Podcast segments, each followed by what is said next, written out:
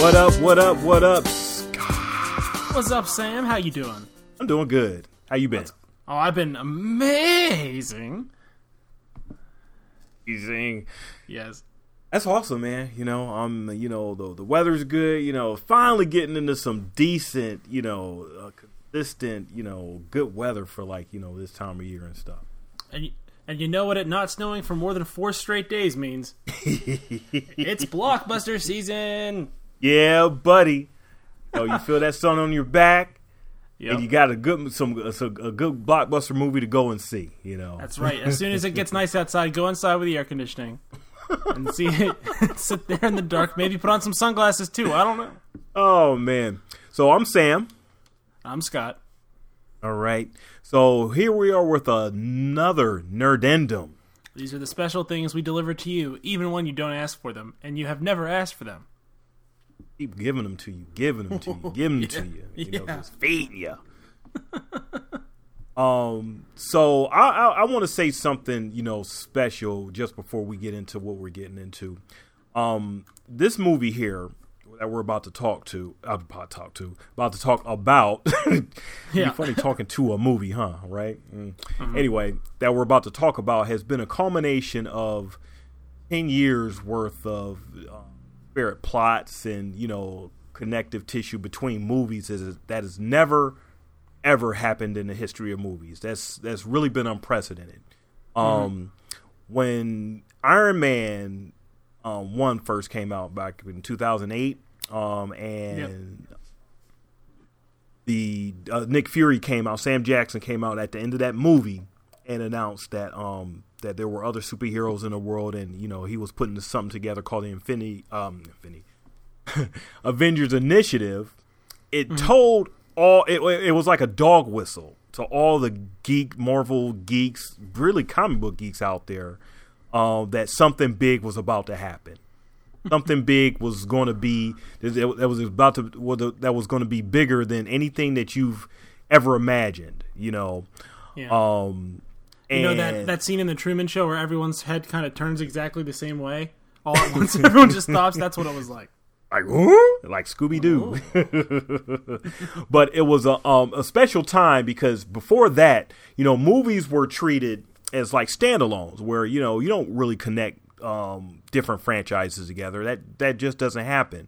It doesn't happen where the logistics of making a movie doesn't even, put it in that type of realm, where something like that can happen. You could possibly do it on a TV show because those are all running serials, and you could probably have more of a connection like that. But with movies and with schedules and the way actors work and how actors' contracts go, it was a big thing to even have an actor signed to 3 pictures, much less.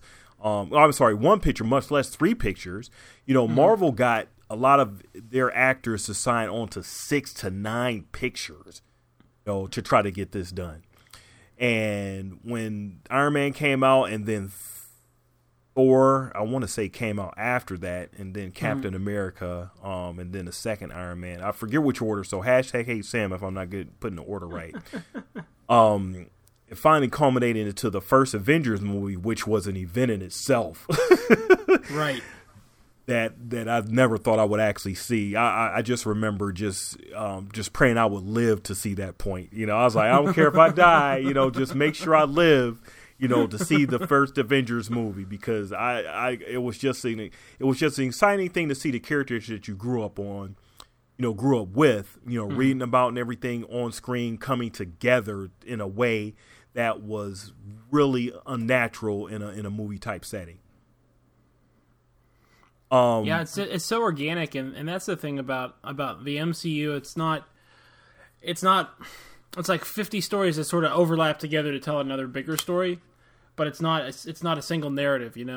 Like you could probably have not watched like a lot of movies and still have gotten everything together that was in this one.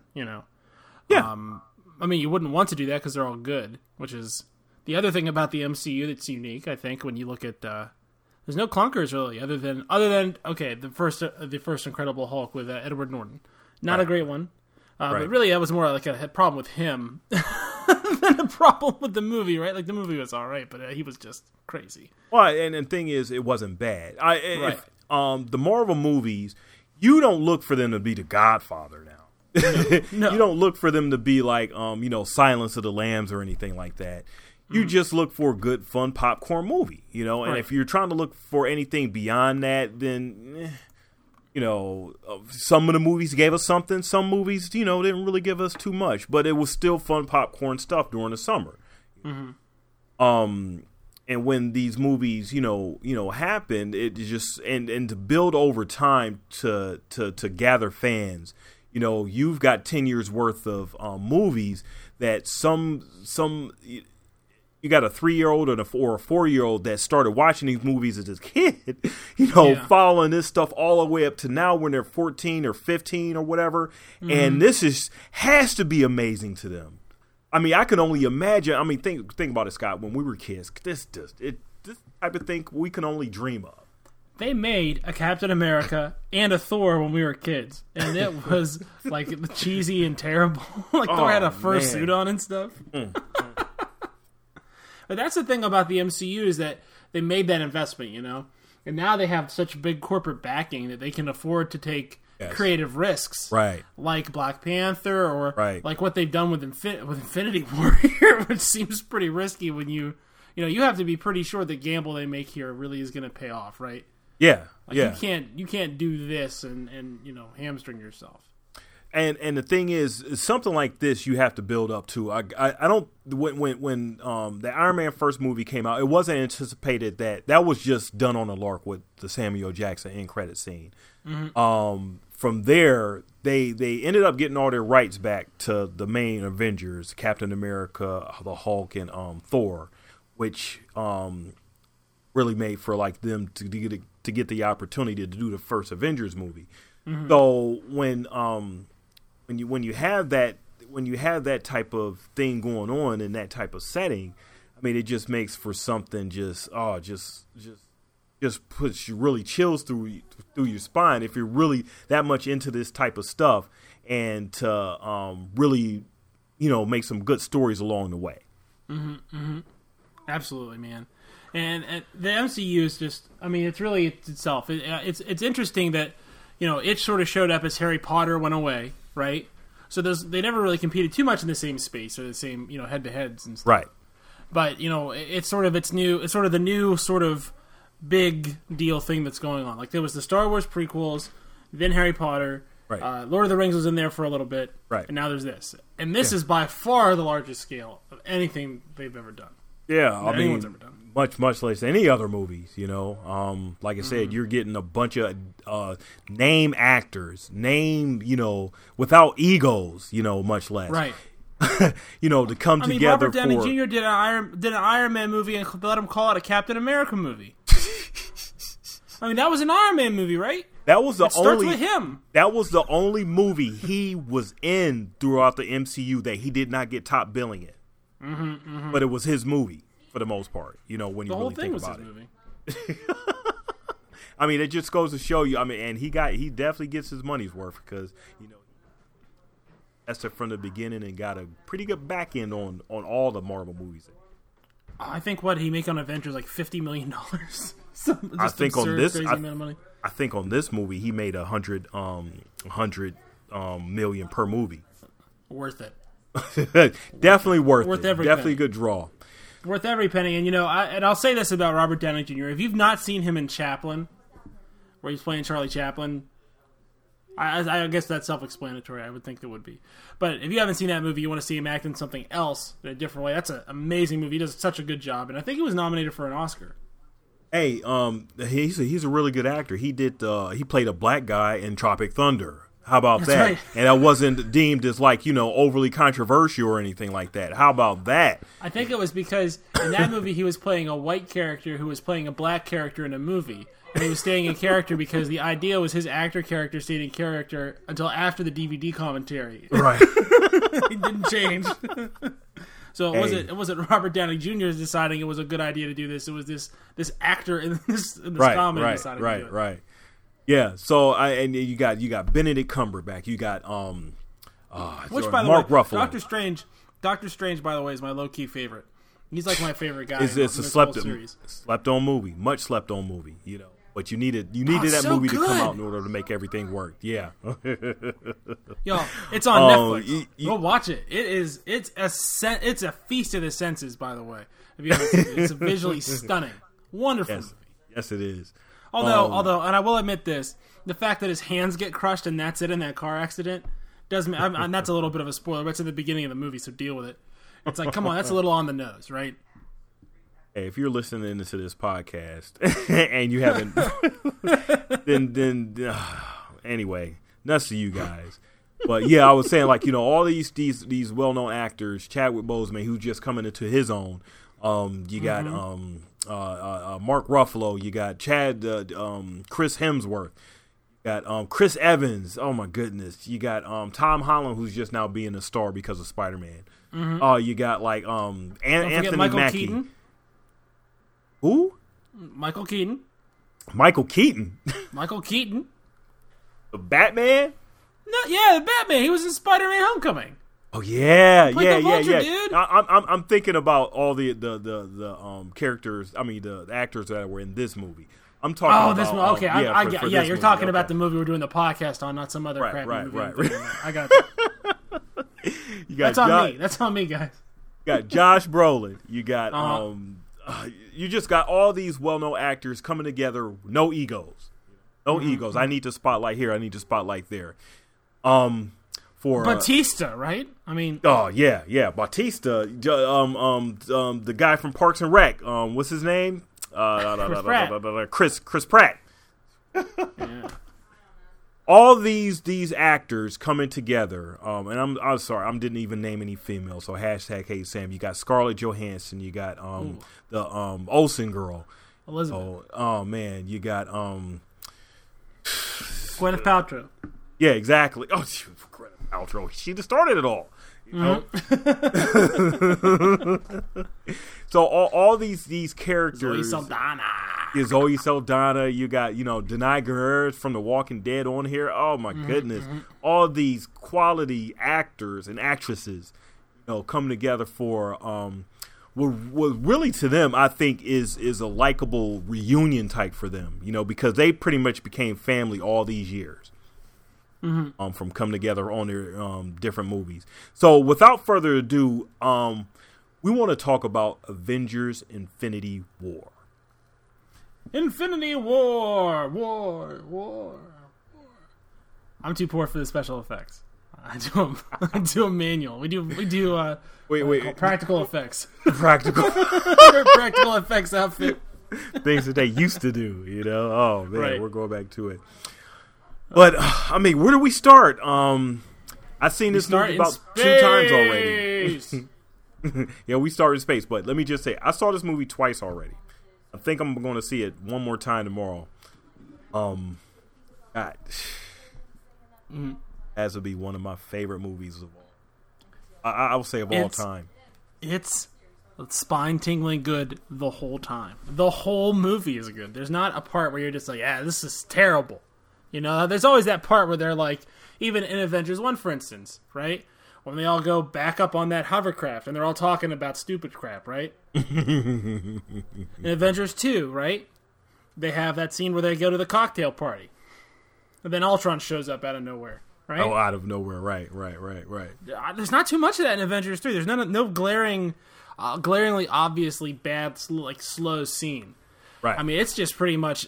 It's pretty much cataclysmic action sequence after cataclysmic action sequence. I mean, when it opens up, you know, the Asgardian ship that they were taking away from Asgard to Earth, Thanos basically boards it, and we come in, and he's already killed everybody. This is from Thor Ragnarok. So, you know, you had everything that happened in, you know, Thor Ragnarok, and spoiler for the end of that, you know, everybody getting on that ship and everything, and like Scott said from the beginning of this movie, everybody is done. Just like right away, and you know that Thor and Hulk were on that ship, right? Right. Like, you know, they're both there, you know, and you're thinking, how is this possible? So We're working off of a plot summary that someone lovingly put together that's like 6,000 words long. I'm not reading this whole thing to you guys. It's terrible. Nice. It's a nice thing, right? So Thanos says, "Give me the Tesseract," right? And Thor's like, "Oh, we destroyed the Tesseract." And Loki says, "Yeah, okay, sure, I didn't." And then Hulk jumps in to beat up Thanos, and Thanos just clobbers him, just straight up. Let me just say something about that.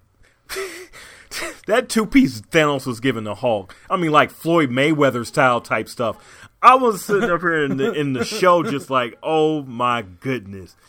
The way they made the CGI so far, I mean, it's not even 5 minutes into the movie.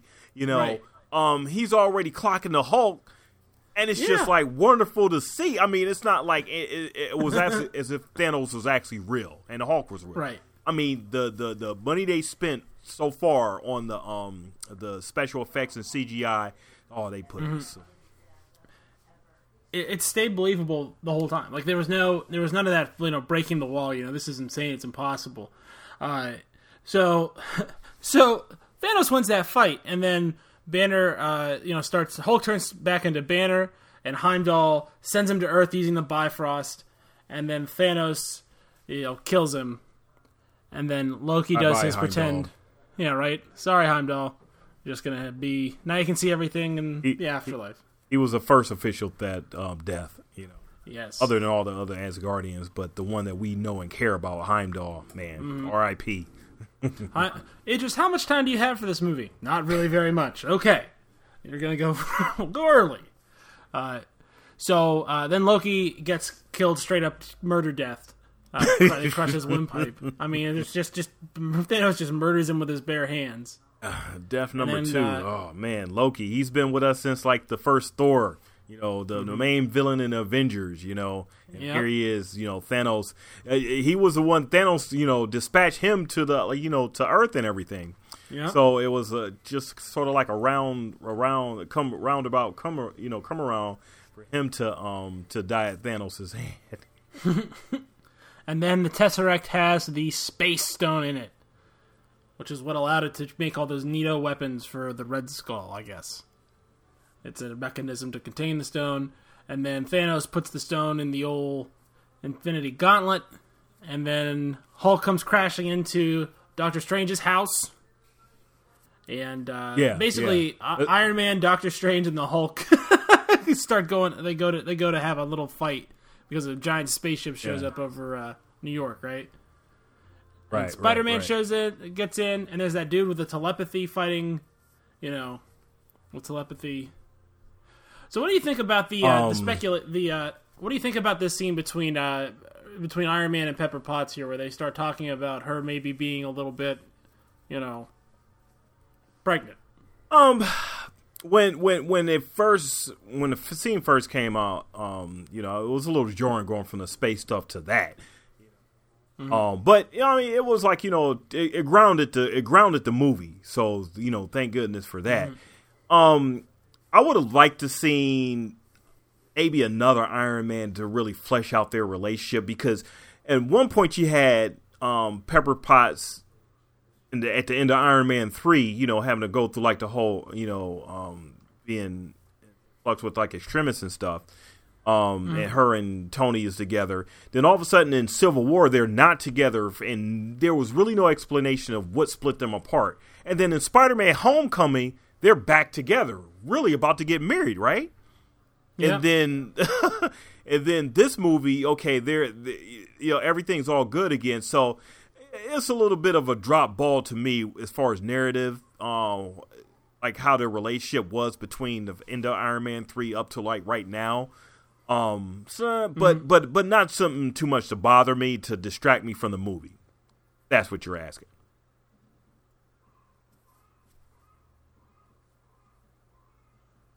Got. I lost you. Oh. Sam. Scott. Can you hear me? Yeah, I can hear you. Can you hear me? Oh, okay. All right. Yeah, I can hear you now.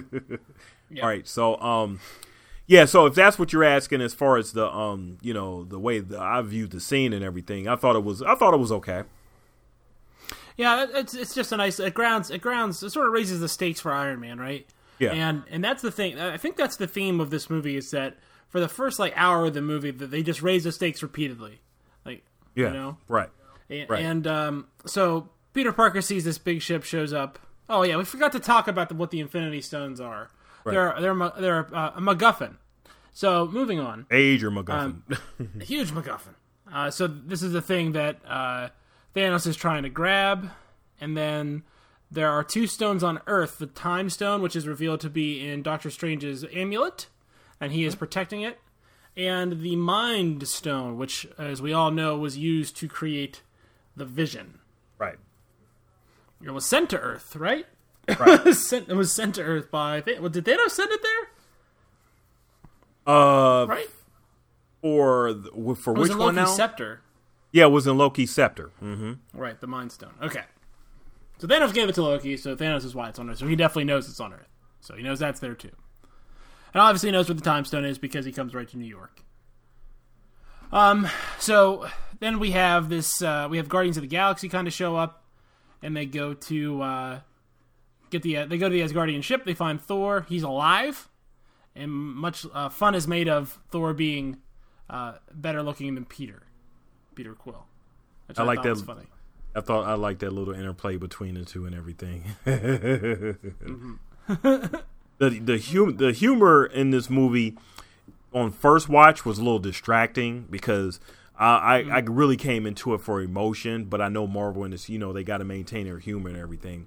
But on the second watch, I got used to it. You know, I said this is Marvel, and this is an emotionally intense movie. Right. You know, so I guess they had to lighten it up somehow. So Guardians is a really good way to lighten it up when you really think about it.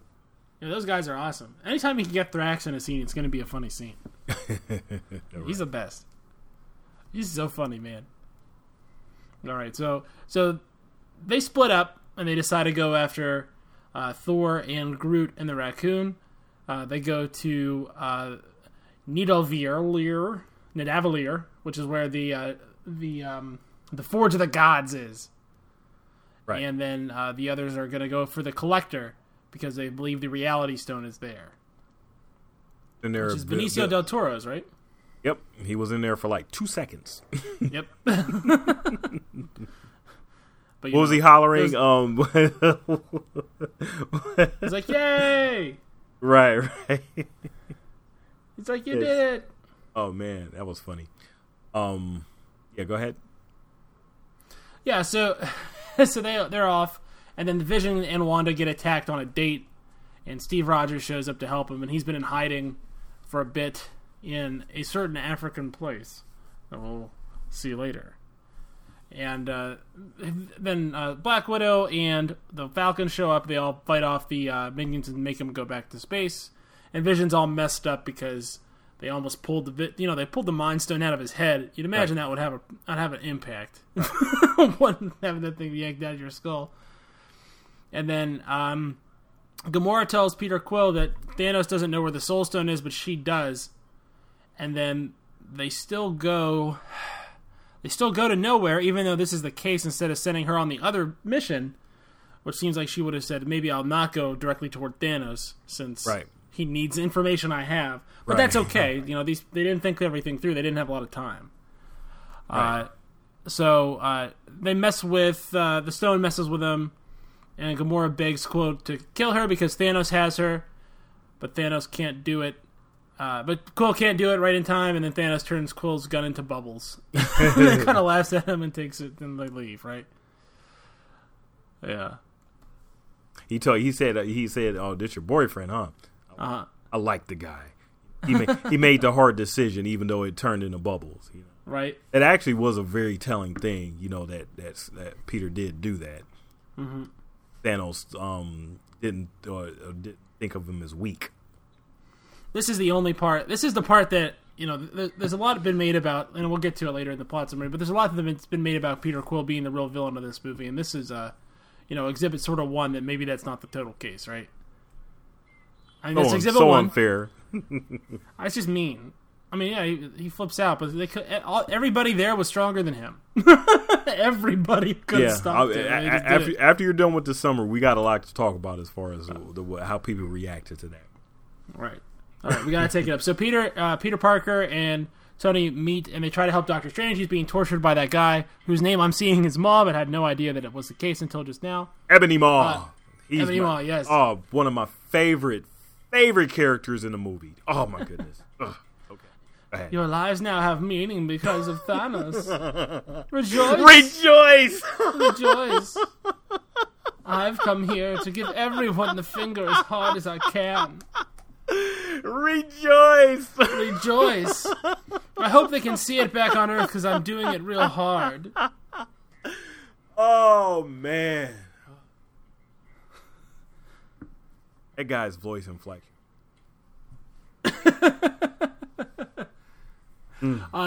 So Peter and Tony are on this ship. They Peter stowed away. Tony sent him the new Spider-Man suit he promised him in Homecoming, right? So you can have this when you're ready for it. And then Peter suggests that they just make a hole in the ship to suck Maw out of it, and it works. That's pretty much what happens, right? Then Thanos knows that Gamora finds out where the Soul Stone is, so he tortures Nebula, who he's captured. And she gives it up. She tells him where it is. And the Red Skull's the keeper of the Soul Stone for some reason. Shocker. He was teleported there via the Tesseract and learned the soul may only be obtained through sacrificing a loved one. And Gamora laughs because she doesn't think Thanos loves anybody, but she's wrong. She happens to not only have the information they needed for the Soul Stone, but also be the key that allows him to unlock the Soul Stone, making her the real villain. If you really want to think about it. If you really want to think about it that way, this seems like a pretty dumb thing to do. And she tries to kill herself with the dagger, but Thanos turns it into bubbles as well. Ha-ha. And he throws her off the cliff. Well, to her defense, she didn't know that Thanos loved her like that. That's true. That's true. That was a surprise for her. Yeah, that was a real shock for her, you know. Maybe more could have been developed as why Thanos loved her as much as he did. Yeah, the flashbacks, but, you know, you're right. What does she show him? Like, more than being... Like, what does she do? He's already got that guy that talks like the Moonanites. What does he need? He doesn't... Well, he just collects these people. He doesn't need them all, you know? It's like, I really got to quit offering amnesty. Every time I do it, they take it. And then... I gotta make up a new title and a new name for him, and right. Quite frankly, it's getting tiresome. All right, so Thor and they're all over on Nidavellir. I can't say it, man. I don't know how it's pronounced. And Peter Dinklage is in it and is in this part, right? And he plays a giant midget. It was a giant dwarf. Because the dwarves are the forges of the gods. They just happen to be large in comparison to humans. So, because he made he had already made the Infinity Gauntlet for Thanos, which did not work out for him. Did he forge Mjolnir too? Yes. Some point, okay. It's for Mjolnir's fun. Mjolnir. That's where that's from. Thanos wiped out his people, and he needs Thor's help getting everything going again. And then War Machine is talking to the government people, and then all the fugitive Avengers all show up, and they're like, things are pretty crazy. They just tried to rip his head out of his head. They tried to rip the stone out of his head. It would kill him. And then they have a little bit of an argument with that guy with the mustache, you know, General Ross. From the Incredible Hulk, from the original Incredible Hulk. Right. And so their main concern is destroying the Mind Stone so Thanos won't get his hands on it. Sounds like a great idea. It seems like something that could be done. And then Wakanda offers a new vibranium arm to Bucky. And then Tony, Peter, and Doctor Strange get on Titan, where they think Thanos will come back to. And they have a brief fight, and then they realize they're on the same team. And then Doctor Strange uses the Time Stone to view millions of different outcomes in which they fight Thanos, and says there's only one in which they win. And they don't really explain anything more about that, right? Right. And they don't really say anything else about it. So that's something we can talk about. That's open-ended. And then Thor gets everything going and is on the Nidavellir, and then he gets basically all the energy of a star. And they're like, you can't stand it, Thor. But this is, I mean, come on, he's not going to die here. It'd be silly. So he. Yo, not if I die first. Well, that's. That's what being killed means. Yeah, right? That's what that means. And then Eitri, so he gets a new axe, and Groot gives it a handle. His own arm is a handle, which hurts him. It's painful. Then the axe is now named Stormbreaker, and Thor's powers are reinvigorated, and now he's like a lightning Thor the whole time. Oh, lightning. Right. Regular Thor and lightning Thor. There's a big fight in Wakanda, right? Everybody shows up in Wakanda. Bruce Banner's in the Hulkbuster suit since the Hulk won't show up for whatever reason. The Hulk's just like, I'm sitting this one out. Yeah. Yeah, so he then beats up Obsidian with his with his rocket fist. And Thanos arrives on Titan. He meets Doctor Strange. And he tells his basically this is where he tells him his evil plan, right? So this is the part where every villain tells him his evil plan. He says basically if we kill all the and I'm guessing he means intelligent life here because he doesn't seem to have a thing against trees. Right, so he must mean intelligent life. Alright, so well, the trees not all good. Be surprised, sometimes trees can fall on you. People don't think about that. You know, you don't see that on the news all the time. But they're coming for us. So basically he says, I'm gonna kill half the life in the world and the whole universe, and there's nothing you can do to stop me once I get all the stones. And he's already pretty much the most powerful being ever in the history of the universe because he already has, what, 3 of them at this point? After stones, yeah. And so they get in a big fight, and then Thanos uses a gauntlet to destroy the moon. Well, that's how powerful this thing is, right? He just throws a moon at him. And then Iron Man tries to fight him, and he gets stabbed by Thanos, and then Strange turns a Time Stone to him for reasons that are unclear. That this is a I got some questions about why this happens. We can get to once we're finished. And then Thor shows up. He can now summon the Bifrost with his axe, so he can leap around in the universe. And he joins them in Wakanda, and they're getting the upper hand. And then Thanos shows up, right? So then Thanos shows up and just totally wrecks everybody. Like, just totally just wrecks everybody. Just bad. Like, fast and bad. And at this point, you're thinking, how are they going to stop him? How are they going to stop him, right? And then Vision gets... Scarlet Witch kills Vision, and then Thanos just uses the Time Stone to turn back time and steal it. Oh, it's like, what can really... Oh, my goodness. Can really it's the most overpowered character ever, you know. It's like ever. It's not as fun to play like you know James Bond with all the cheats on. It's not as fun sometimes. You know? You can't just run around. You can't do anything to me.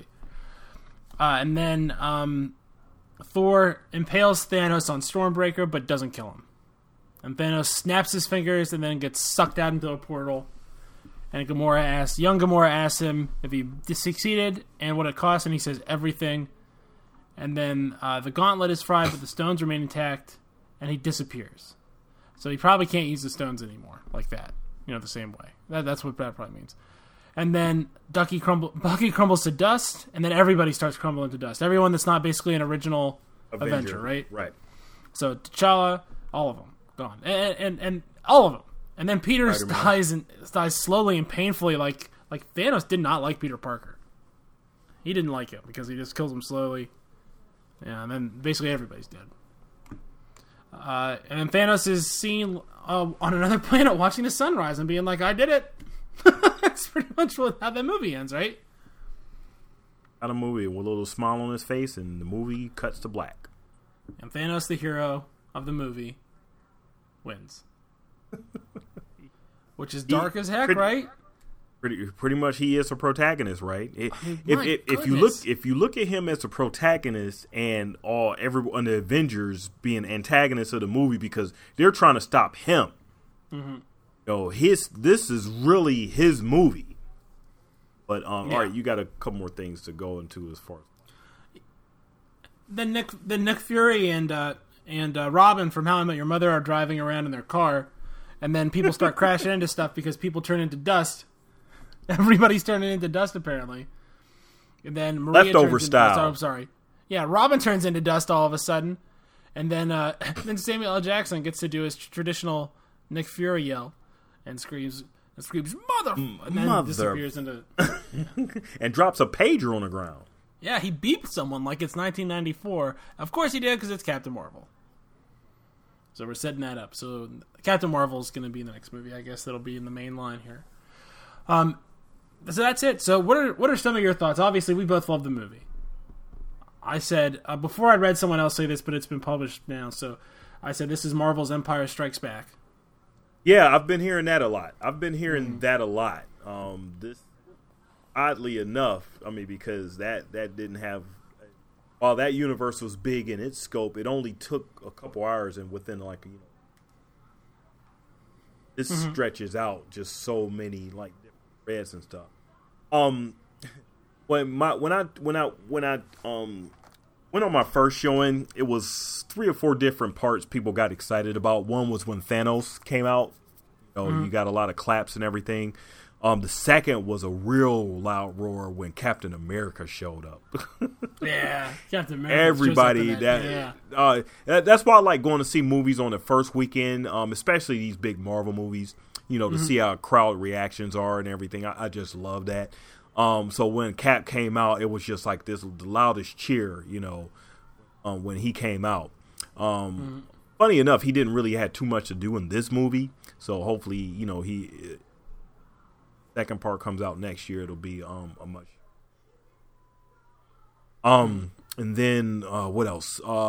When Thor finally came on that last bit into Wakanda, when he appeared and showed. Oh yeah. When everything seemed like all was out was in doubt, and then Thor came with the hammer and just put the hammer down.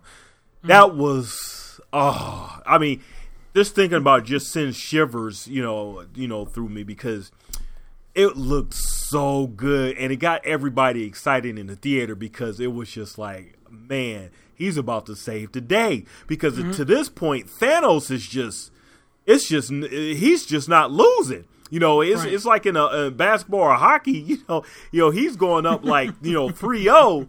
He's about to get that fourth win, Oh, man, he's about to go sweep the series and everything. Thor comes in with the hammer. Wipes out all the aliens and stuff. You know what it is? You know what it's like? It's like watching Tom Brady play any team in the Super Bowl, like the Eagles or the Giants. Those two teams specifically. And you keep thinking he's gonna do something to win this, right? Like he's gonna do something to win this. Right, and then he does it, and you're like, yeah. But when the end came up, it was sort of an odd thing, because obviously, me and you know. I mean, we read the media. We know the stories and stuff from the books. We know this is not going to be. No. That Black Panther, Spider-Man have movies coming out soon. Oh yeah, they've already announced. Yeah. But they're not going to recast Black Panther. They're not going to recast Chadwick Boseman and start over with a new continuity. Nope. After one movie, after that movie that made $1 billion. Exactly. Well, yeah. So we're just gonna let him die in Infinity War. Come on now. That's how much money Disney has. They could burn a bee. They could burn a whole $1 billion franchise down. It's for real. Just to prove a point of the story. But to see a casual moviegoer that doesn't really know any of this is just an amazing thing, because.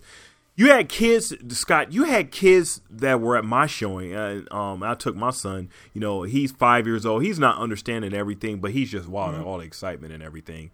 So he doesn't understand death or anything like that. So the death didn't really affect him. But it was like 7 or 8 year olds who really understood and were crying. I was amazed. You had, especially with the Peter Parker scene, and this is the thing that I kept hearing people talk about over and over. Peter Parker saying that he didn't want to go and hugging Tony Stark and clenching on to Tony Stark at that one point during the movie, and then disappearing.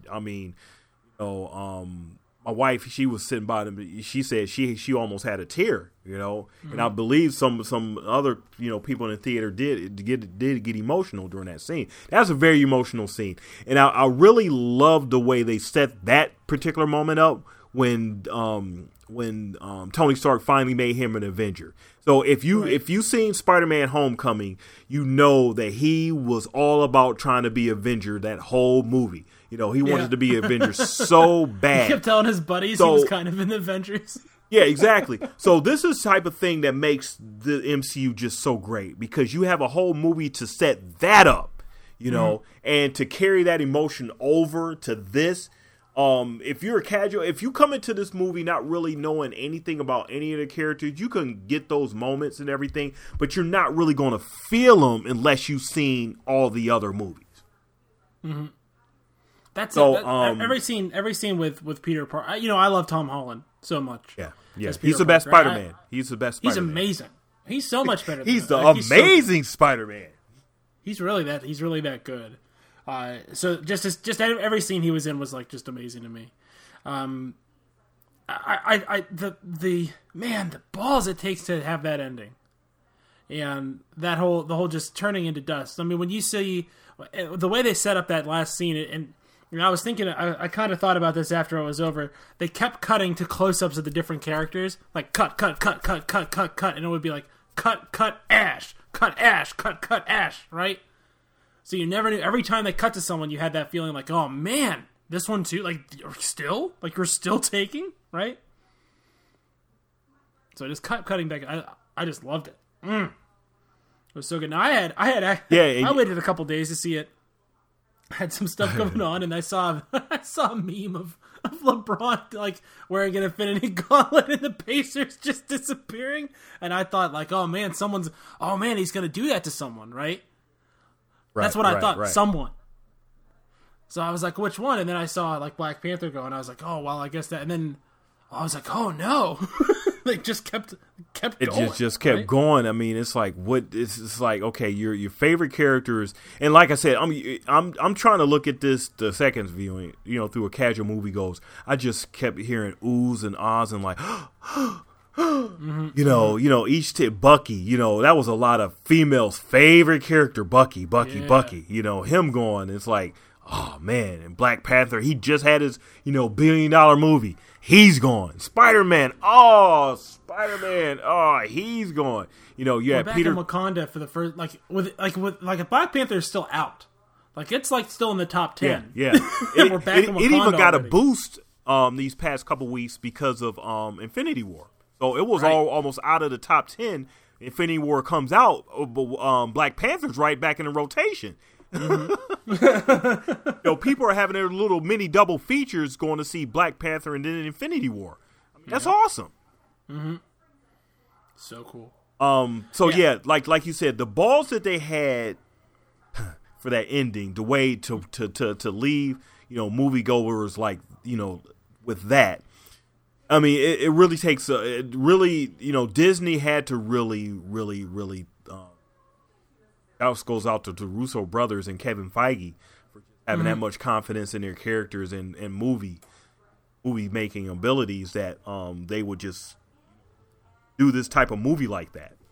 I mean, it's just wow. I don't know, and I feel like the whole plot, like the ending and the plot of this movie didn't get spoiled for most people. Like, I feel like it didn't. I didn't see a lot of stuff that came out that was talking about this, right? Right. So it had a real heavy impact. Like, I don't know, man. This is one of those things. Like, this is one of those movies that's going to have like a pop culture. This is going to be heavy in pop culture. This and its partner next year, right? Yeah. This is going to be a touchstone, like a time. Like, we're going to timestamp things around this. Like, that's how big this feels. I'm trusting that the movie, because, you know, this is the first part of two parts. You know, they sort of lied to us, you know, saying that this was a standalone. But I guess if you really think about it, it is a standalone, because this is Thanos' story. This is not the Avengers story. You know, this was Thanos' story. You know, so if, like I was trying to, you know, tell you, if you think about him as a protagonist movie and then Avengers as an antagonist, this really is a standalone movie. From beginning to end, you know, the protagonist set out to, you know, to his motivations, And then he completed all his motivations, and at the end of the movie, he got a smile on his face. He just happens to be the worst. He just happens to be responsible for the instantaneous genocide of trillions. But he's happy. But he's happy, you know, at the end of the day. But yeah, they Disney and Marvel had balls. You know, big, really, you know, 6 of them, if you want to think about it like that. I love to hear the pitch on this one. Huh? What do you mean everyone dies at the middle of the movie? You can't have everybody die. We made so much money on Black Panther, huh? And Mickey Mouse. But yeah, a lot of things I've kept hearing was Empire Strikes Back. This is Marvel's Empire Strikes Back, you know, and you know how much of a pop culture phenomenon that was, you know, in hindsight, you know, just leaving you really emotional when from start to finish, this movie just keeps hitting you and hitting you and hitting you. And I came out the theaters in exhaustion, you know, with a good exhaustion. I don't think I've really felt like that since The Dark Knight. Mm-hmm. When Joker just kept hitting you. You're like, what the hell is going to stop this guy? You know, what's going to stop this guy from destroying a whole city, you know? And it was just, I haven't felt like that on a movie since. And this movie really held and it was really anticipated. Everyone. What are the Russos going to do? What are they going to do with pretty much 70 characters in a movie? Mm-hmm. How are they going to fit all that in? And I think they have accomplished that. I think to make a satisfying movie like this, it's the middle of the middle part of a 4-part story. If you consider, I consider the first 2 like a prologue now. Like that feels like an act 1, like parts 1 and 2. Right. And then this being the middle of the story, to have it be the middle part, to have it, the villain win, right? And for that to be an emotionally satisfying ending to that movie based on what you saw on the screen, right? For all of that to be true, all at the same time, it just takes, you know, a tremendous amount of talent. It's just a lot of skill, and it's just tremendous. What a tremendous movie! I don't think Joss Whedon could have ever made a movie like this. I just don't think it would have happened. So kudos. No, because there would have been way more random people just dying during the movie, oh man! Like instead of Gamora's death making sense, she just would have died like in the ship or something. Or Peter Quill would have died like in the middle of we're landing in the ship and just splatted. They even gave Thor an emotional arc in this movie, and I love the interplay with like a lot of the characters that you don't really get to see. You know, like Thor and Rocket. You know, they made him and Rocket and Groot go off on their little adventure together and everything. And Rocket sort of got it. Thor, which I really didn't even think about it when you really when you know Rocket was talking to Thor. He lost his mom. He lost his dad. He lost his brother. He lost the all of Asgard. I mean, Thor.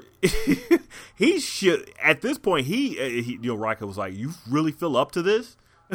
You really feel up to this? And it was a real emotional moment between the two characters because you wouldn't have really expected that. Rocket doesn't know anything about Thor's past. He just met the guy, but he has enough, you know, intuitive knowledge to look at Thor and be like, okay, you're going through all this stuff. Are you really sure you're up to this? You know, and Thor had to really think about that. You know, you don't. Right. This is a comic book movie, people. Are you supposedly for kids? Are you really supposed to get those type of moments in this type of movie? You know, it was fantastic to see. I will say that this mythology is just, you know, if you think about these guys as like they're Norse analogs, or you know what I mean, the historical analogs through history, the Mask of Many Faces or whatever that guy's name was.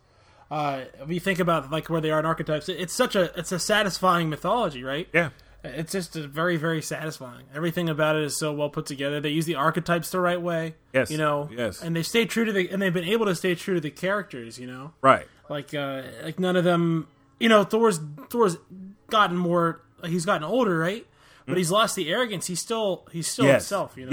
Yes. Tony Stark has even crazier technology and now has an even greater stranglehold on like his company's even richer, right? Right. But he's still Tony. He's not been altered fundamentally. I mean, even Peter Parker is still Peter Parker after all this crazy stuff's been happening to him. Yeah, yeah. I mean, the guy is still a kid, but you know, he's seeing stuff now.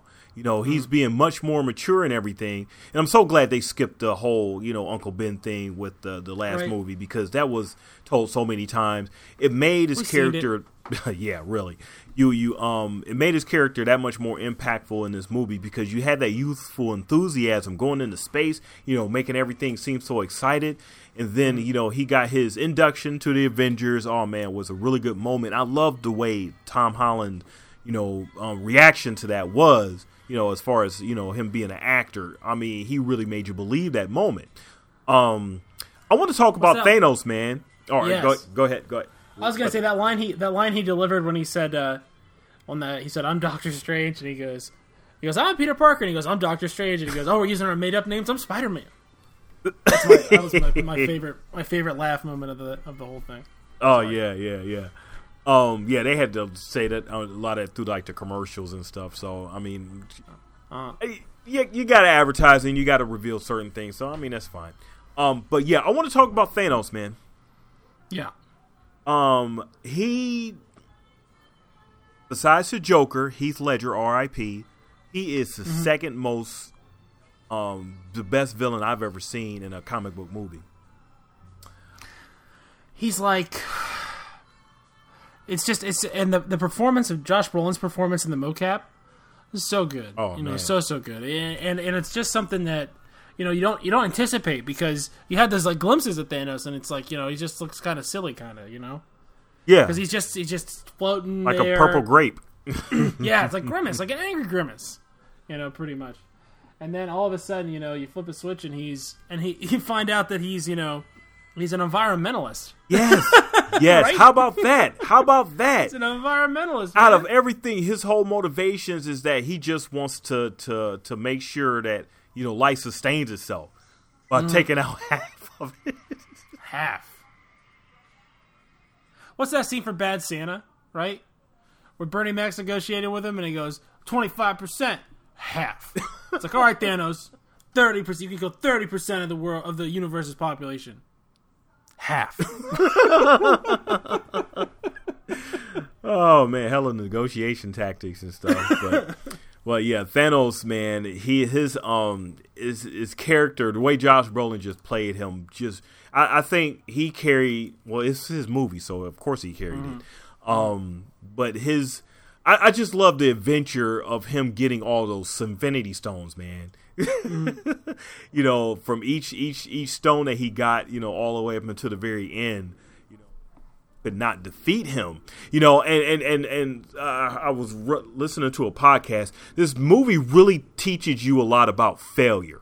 You know, it really taught the Avengers, because every other movie, comic book movie out there. You all you know is about the hero winning. You know, he gets he goes through like some trials and tribulations in the second act of a movie, but by the third act, you know, he's done and, you know, did his thing to defeat the villain and everything, and goes home a happy man. Not this movie. No. Not this movie. Or we'll have these multi-part movies will end when it feels like the heroes are at an ebb. You know, where it's like for instance. Dobby the Hell Self getting killed at the end of Harry Potter 7 Part 1, right? Right. So that, for instance, it's not nothing bad happened to the heroes, but you know, their assistant basically got killed. Right. And this is, I mean, man, just the guy set out to do one thing, and he did it. Did it? Stop. That's it. This is the movie about how Thanos wiped out half the universe's population with a snap of his fingers. He had a motivation and accomplished it at the end of the movie. It feels like he's telling this story about like him fighting the Avengers and made them all like better than they were really, till you get a little bit of extra pub. Oh man, I the balls to have that story from that perspective, from really the villain's perspective, like you're saying, is really it's like you said, it's really told from his perspective. And then I love Cap's reaction at the end. Oh God, you know. And then the cut to Thanos, you know, in you know, relaxing and, you know, just looking at the sunset, which he said he wanted to do when he accomplished his goal. And then cut to black. Really? Mm-hmm. You're just going to leave us like that? And it just makes me, you know, I don't know about you or anybody else, but it just makes me that much more excited about Ant-Man and the Wasp. Right, the madcap crime-fighting adventures of Ant-Man and the Wasp. What better cure for everybody's dead than Paul Rudd? Yeah, right. But knowing that there's going to have to be a connection to this movie, and also the Captain Marvel movie coming out. How's that going to play into? Because I mean, they're pretty much saying that she's going to, save the universe or be a big part of it. But going back to the Avengers, I just want to speculate because it was the original Avengers left that didn't disappear. Next movie is probably going to be a hell of an emotional movie. Yeah, you know. I was really thinking that, I really thought Steve Rogers was going to go. I really thought that's what everyone thought. Yeah. Yeah. Yeah. And it was going to be like at the end here and he was just going to like melt him or make him. Or then after I saw that LeBron James meme, maybe they just turned him into ash. Right. But, man, to have, and at no point was it ever... Thanos didn't ever seem particularly worried, No. He did. Great, good point, Scott. He knew he was focused, like he was LeBron, like he was like Crosby or something like that, like he. He trained his whole life for this moment. And he's not letting it go. Yeah. He's focused. He's clear. Like he knows exactly what he's going to do, and he sets out to do it and gets it done. Yep. Not wavering in his, yeah. As everyone else that has to, scramble and take, regroup and everything. Not Thanos. He doesn't have to go back to the lab, and try to think of a different plan. Oh my God, his first plan worked. His first plan worked. He didn't need to go back to the drawing board because everything he did worked every single time. How does that happen? I mean... Like, the only thing is that he had to beat up everyone. The only thing that didn't go perfectly to plan is that when he got to Titan, he had to beat up some people. And he did it. Yeah. He threw that was one thing that he almost got defeated. And threw the moon at... So let's go back to what you was asked. We were talking about a little earlier on Peter Quill being a villain. Yeah. So unfair to him. They're going to pull the gauntlet off him. And then he finds out Gamora's dead, and he can't just walk around in a circle, like just deal with you can't deal with it until we get the. That's like someone holding a gun on you, and someone's about to disarm him, and you can't wait for that. Like you can't wait that long. It's like another 10 seconds. It's not like you can't wait to punch him, right? Yeah, you can still punch him. The face is still gonna be there. I wasn't so mad at Peter. It's one thing having too much knowledge of these movies and knowing where they're going to go versus actually seeing it play out. Yeah. I already knew that they weren't going to win. That's true. And, he's impulsive, right? It is what it is. Right. But that emotional arc was supposed to be resolved a little bit from the Guardians of the Galaxy movie. So, to sort of see him come back to this Peter Quill was a little different, but I can still see why, because he's in love with Gamora. Of course you're going to react. Yeah. You don't know how you're going to react in that type of situation. He revealed that he killed his girlfriend. Right. And he just at the beginning of the movie put him through an emotional situation where he had to make a choice of killing Gamora or not, just so that Thanos won't get the knowledge of where the Infinity Stone was, And he had to live with the knowledge that he made that choice. And yes. So you can't really get mad at Peter, Peter Quill like that. But I can see why, because they almost had the arm. I mean, they almost had the glove off of him. And then he just, man. Oh man. So let me ask you this. This is a question I have. Yeah. So Doctor Strange says, "There's only one way we win," right? Right. and then he gives Thanos the Time Stone. So how? What? Why? Well, okay, which tells me that this isn't the end of the story. Well, obviously this isn't a story. So, Strange is the only one that sees that there's one way to win. So, whatever was revealed to him told him that he had to give him the stone in order for everything to play out. So the next movie, everything will just burst and come back, like how it's supposed to be. You know, and they can actually win. So it's not so much an interpretation of there's no logic in him of you giving him the stone when everything's just going to play itself out and everybody's going to die. It has to be something that he's seen further than that. That revealed to him, okay, this is the way we win, but I'm going to have to sacrifice his stone in order to do it. Yeah, I'm really interested to see how that plays out. Yeah, because it's like the fact, like, was Thanos going to take him to Earth and start just killing? You know what I mean? And then he eventually kills Captain America or something, and you need Captain America for the end game. That's got to be something like that, right?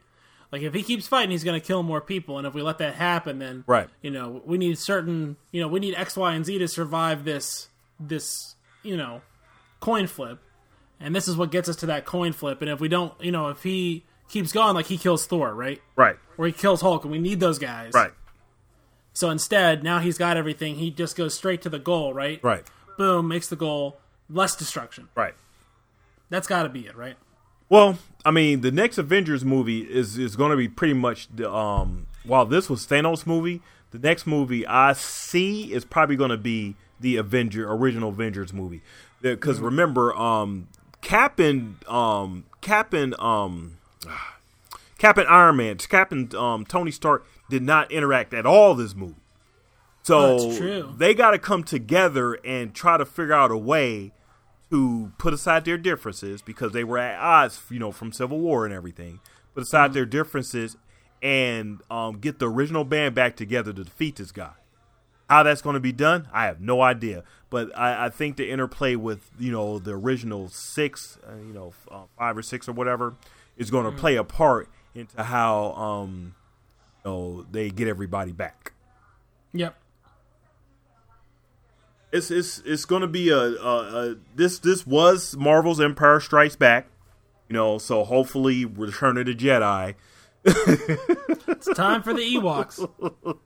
I hope you like Ewoks, because that's what you're getting. Hopefully they've looked at some Disney archive or the Lucasfilm archives, and let's not do that. This is the most elaborate switcheroo of all time. Not to mention that movie wasn't bad. It's just the Ewoks. Oh my goodness! It just seems silly. Yeah. Could have been literally anything else. Yeah. Don't let this Avengers 4 be silly, But to wrap this up, this has to like I said, this is one of my favorite movies of all time. It's not the best, put together movie. It's not The Godfather. It's not The Godfather 2. But as far as comic book movies are concerned, this is my number 1. Over Dark Knight. Oh man. I mean, maybe for me too. I have to agree. Over Dark Knight, but I'll give you the Heath Ledger's Joker is still number 1 over Thanos.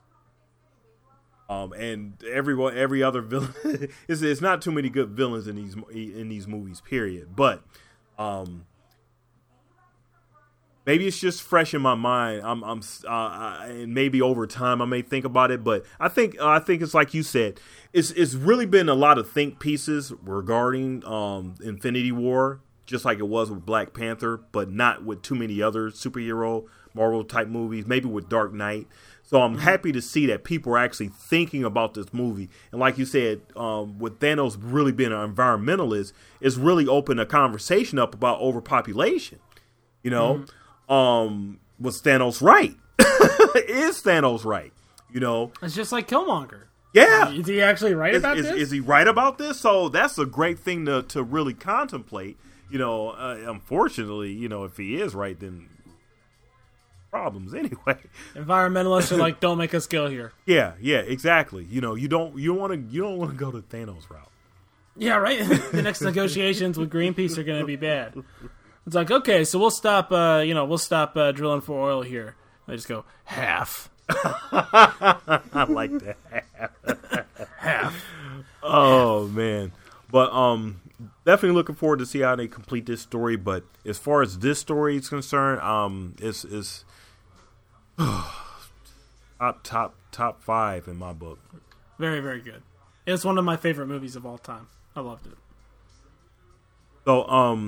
So you can look for us at nerdcyclopedia.com.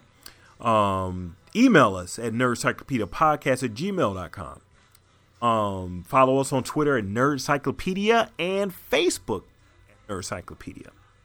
And you can also see us on iTunes.